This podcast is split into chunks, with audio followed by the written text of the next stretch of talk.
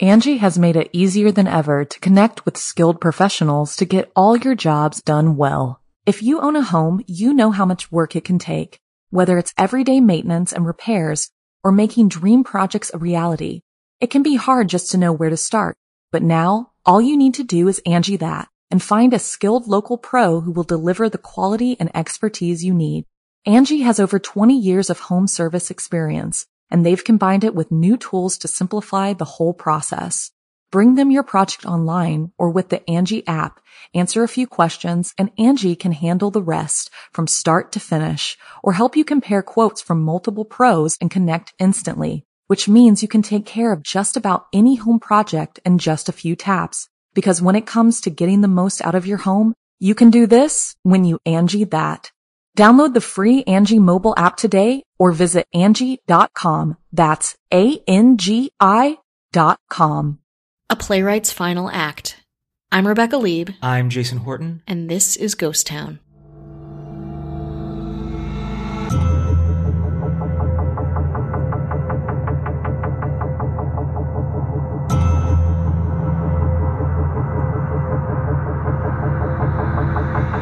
People are uh, put away in mausoleums above the ground, which is a rather grisly idea. Uh, personally, I intend to be buried at sea. The works of Tennessee Williams are iconic. From page to screen, titles like A Cat on a Hot Tin Roof, A Streetcar Named Desire, and The Glass Menagerie are staples in modern literature and the silver screen. Tennessee Williams was celebrated, but his personal life in his later years were anything but. Oof. We're going to talk about the strange death of Tennessee Williams. Ooh, yeah. Something I did not know, and you figured it was something that I wouldn't know. I don't know why. Mhm. Maybe because I'm just always interested in strange yeah. things in general. And I was like, wow, this is a pretty, pretty interesting one. And, it- Ooh. and, but really sad before it gets there. Yeah, I think like what we know about Tennessee Williams is like obviously accomplished writer and playwright, but I think there's also the the southern like you know drinking, al- like the alcoholism, the kind of depression around that, that southern gothic, tormented, you know, artist trope certainly works um, with his story. But beyond that, I I don't know much about him or his death. And you wonder, would the art be the same if it were not for that? It's really hard to say. Not Yeah. that, not that that makes it better or worse, or I'm kind of judging that process, but you wonder, like, would the the thing that we are celebrating the the person for be the same if they didn't have that? And a lot of really sad and and tormented people, publicly or privately, make great stuff and also Mm-hmm. bad stuff, and then people that have pretty chill existences also put out great stuff and also very boring stuff. Totally. It's like a conversation I had a lot in art grad school where it's like, can you separate the person from the art? And it's really difficult. It's really complicated. And you kind of get to draw the line. You don't have to do that with us because there is no art to separate. Just our shitty personalities. yeah, can you separate our our bad personalities for our less bad personalities? I don't think you can. You can. It's one in the same. So there's the Tennessee Williams of the up till the mid 1950s, let's say the late 1950s, where a lot of the plays and, and movie adaptations came from. And then once you hit the 1960s is where things kind of start to fall apart for him Mm-mm. in, in the grand sense. His health was deteriorating, sleeping pills, No. excessive drinking, depression. You know, they all kind of sometimes go hand in hand. Yeah, and I think also you think to remedy one thing, you you know, you start using another. Um, you know, obviously not with every case, but you're like, oh, I, I can't sleep. I'm going to take this pill, and I can't wake. You know, like I think it's the uppers and the downers, and the cycle of that is really And I always Really find sad. that really, I don't use the word triggering very much, but anything to do with sleep issues is very Mhm. triggering. And not that I can compare, but I know how the desperation that comes with that and how you feel, even though big picture, it, you know, could be no big deal, but the way you manifest things depending on who you are. I, uh, I kind of was like, it, it, uh, every time I see that, I kind of get, a, I feel a little bit of anxiety when um, yeah, I see that, but that kind of comes with the territory sure. doing this. And all that really took its toll after the death of his partner of 14 years, Frank Merlo, in 1963. I think they had split up previous, like right before then, but they were still close. And then Frank Miller got sick, and then so they kind of connected again because they were so close for so long. And then after he died, I mean, Oh, regardless if you're together or not, I think it, it really uh, took its toll. And plus, you know, being a, uh, you know homosexual and, Yeah. you know especially in the 1960s but really anytime it's you know could be tough depending on who you are what people expect from you and and uh, i think now you know people might be a little less like oh a playwright that was you know, you know a little bit eccentric and and that's that's not surprising but you know it was a, a a tough thing back then. It wasn't something a lot of people Yeah. like wore on their sleeves, and it took. I mean, still, how far have we come? I always say, and I, I don't know what the answer to that is. And also the subject of a lot of his work was really, um, you know, heteronormative and romantic. And I think that must be really tough to write that from an alternative perspective. And probably, you know, I, I would find it tough, I think. And there's a lot of you know machismo from Mm-hmm. what I remember from you know especially Streetcar Named Desire. You know, really made Marlon Brando an iconic individual. Mm-hmm. And I remember you know I remember reading The Glass Menagerie and how kind of sad that was. I was reading Totally. school and I was like, I don't fully get it the way I would get something now, but I always remember it being really sad. Yeah, I mean, it reason. is really sad. It's just like, it's like choose your trauma, choose your ailment. Every character, it's just like the mom, the daughter, the caller. Like, you're just like, oh, this is just like a stew of depressing Southern has beens.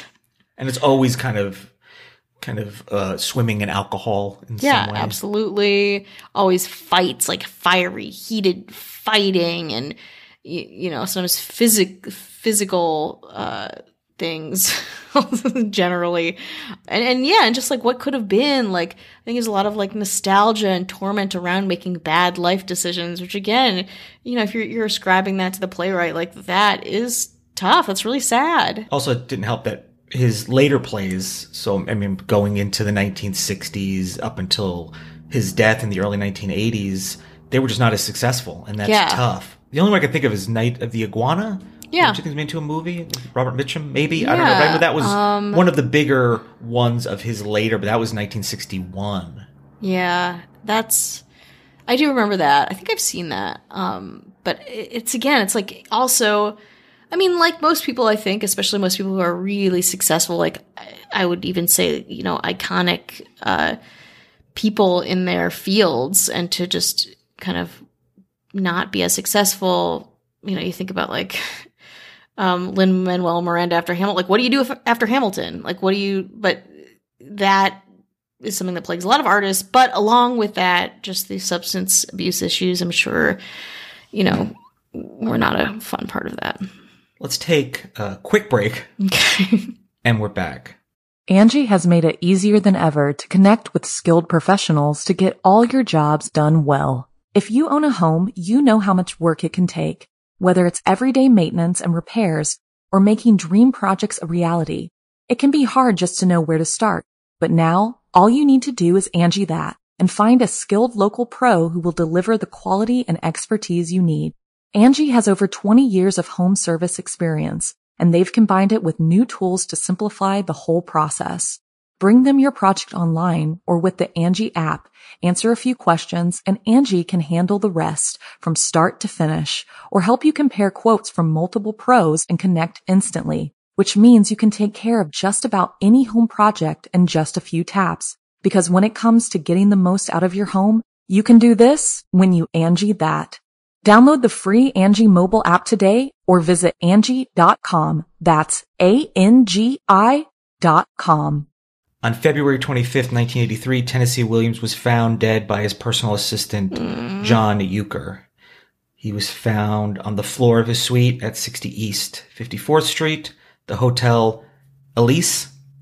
Hmm. Elise? I'm going to say Elise in Manhattan. That's also where he wrote his last play in Masks, Outrageous and Austere in 1982. Hmm. I think it wasn't produced till way, way later. But that was his that was his last play, and that's where he wrote it. The chief medical examiner, Dr. Elliot Gross, listed his cause of death as asphyxia. How? Hmm. Great question. By accidentally inhaling the plastic cap from a bottle of nasal spray or eye solution. No. Something about it was in his mouth and he tipped his eye back and he swallowed it. He was just doing too much. The man who did too much. I think also some people claim that that's a way to do barbiturates, like you put some in a cap. I don't know the the mechanics of that, but that is the official cause of death, and that's how it happened. Uh huh. But not everyone believes that to be true. Okay. That is the official way, and that is the strange way, and it's not really like, that bizarre. Mm-hmm. It just seems like a tragic way when you're already kind of in an unraveling state. Yeah. Some people believe he died from an overdose of the sleep medication Seconal. Hmm. Like I said, the official report asphyxia. Putting in a contact and he had a cap in his mouth. Or, Or- leaning over. It was either nasal spray, Okay. which could be a, a bit addictive. I've used nasal spray Yeah. more than once, or eye drops, you know, like a Visine or something like that. Okay, okay, okay. Oof. However, according to newyork.cbslocal.com, when this happened, John Uecker, who was his companion and assistant, was mm-hmm. still around. He told the New York City Medical Examiner, look, people are going to think it's suicide or AIDS or something bizarre, and we don't know what happened. Sadek said in the interview. So the medical examiner said, okay, he choked on a bottle cap, but really his body just gave up and the eventual diagnosis was intolerance. Hmm. I don't know. Again, like I, I don't know how somebody would want to compromise. I feel like the go-to wouldn't have to be, oh, it's AIDS, and this is 1983, so this is you know this AIDS is, really. We're, I we're getting into the AIDS. we're definitely getting in there, but I feel like it's not.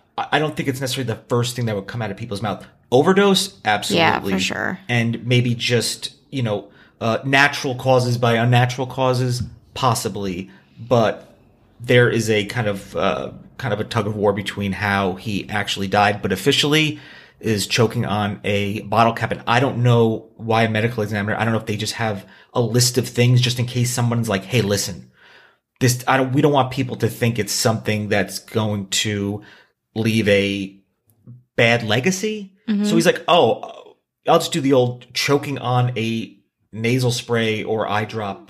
But don't they have to like have it like in a little baggie at the corners off it? I I mean, I get it. I've almost choked on many caps before, not drug related, just me being an idiot related. But I think it's got to be just like he was fucked up and like put this thing in his, and it was just like kind of lost it. Where it's almost a combination of all the things that they're mentioning. I'm sure, you know, Mm-hmm. I'm assuming that he probably wasn't maybe sober or lucid at the time, regardless. But I, I don't know. I don't know why they're like, listen, people are going to think it's suicide. I mean, he was 71. Yeah. Not, it's not like, you know, if he was 31 or maybe even 51. Yeah, I, I don't think people would necessarily in 1983 be like 71 had to be suicide or AIDS.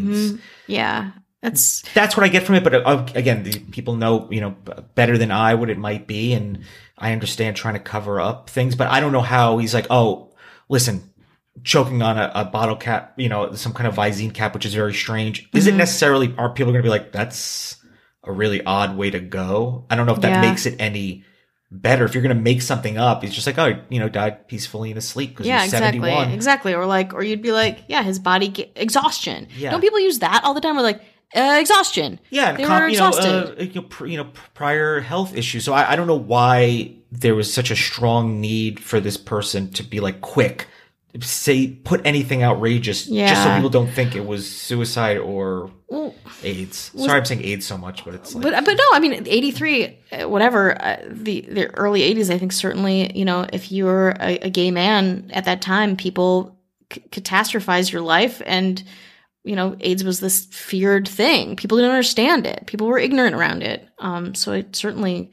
get it. Although, so it was his assistant companion Uecker. Was he? Were they? To, was there? I guess so. Yeah, I guess they were romantic. yeah. I I mean that makes sense to me where he's just like whatever, anything like just get this out of the press, like let's like make this you know as small as we can make and I don't it. know how New York, the, the chief medical examiners, Mm-hmm. again, you know, do people lie? Yes, all the time. I'm sure I'm Yeah. not like ignorant to that fact, but is he going to be like, hey, uh, just, can you just lie at your job? And he's gonna be like, yeah, okay. And I Mm-hmm. Yeah. understand he's, he is a celebrity and I don't know the relationships, but I just wonder like how factual Yeah. any of this is. Or, you know, like with any truth, it's like there are multiple things that go in it. There are different perspectives. People can die, like, I assume what this really is from multiple things. Like, all these things kind of came to a head, but like, really, it was this cap. And I think it's really hard for people, too, to think about this, you know, legendary artist being Someone we all kind of, you know, was part Yeah. of the reading curriculum at school. totally being bested by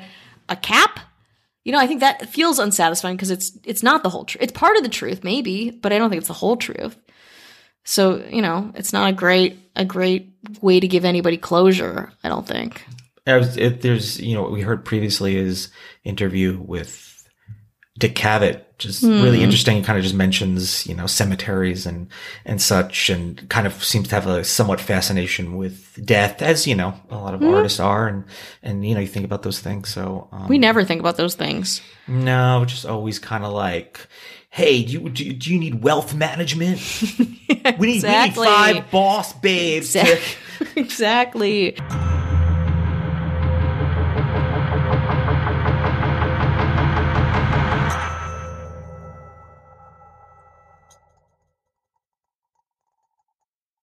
Angie has made it easier than ever to connect with skilled professionals to get all your jobs done well. If you own a home, you know how much work it can take, whether it's everyday maintenance and repairs or making dream projects a reality. It can be hard just to know where to start, but now all you need to do is Angie that and find a skilled local pro who will deliver the quality and expertise you need.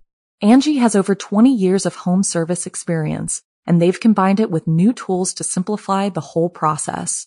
Bring them your project online or with the Angie app, answer a few questions, and Angie can handle the rest from start to finish or help you compare quotes from multiple pros and connect instantly, which means you can take care of just about any home project in just a few taps. Because when it comes to getting the most out of your home, you can do this when you Angie that. Download the free Angie mobile app today or visit Angie.com. That's A-N-G-I dot com.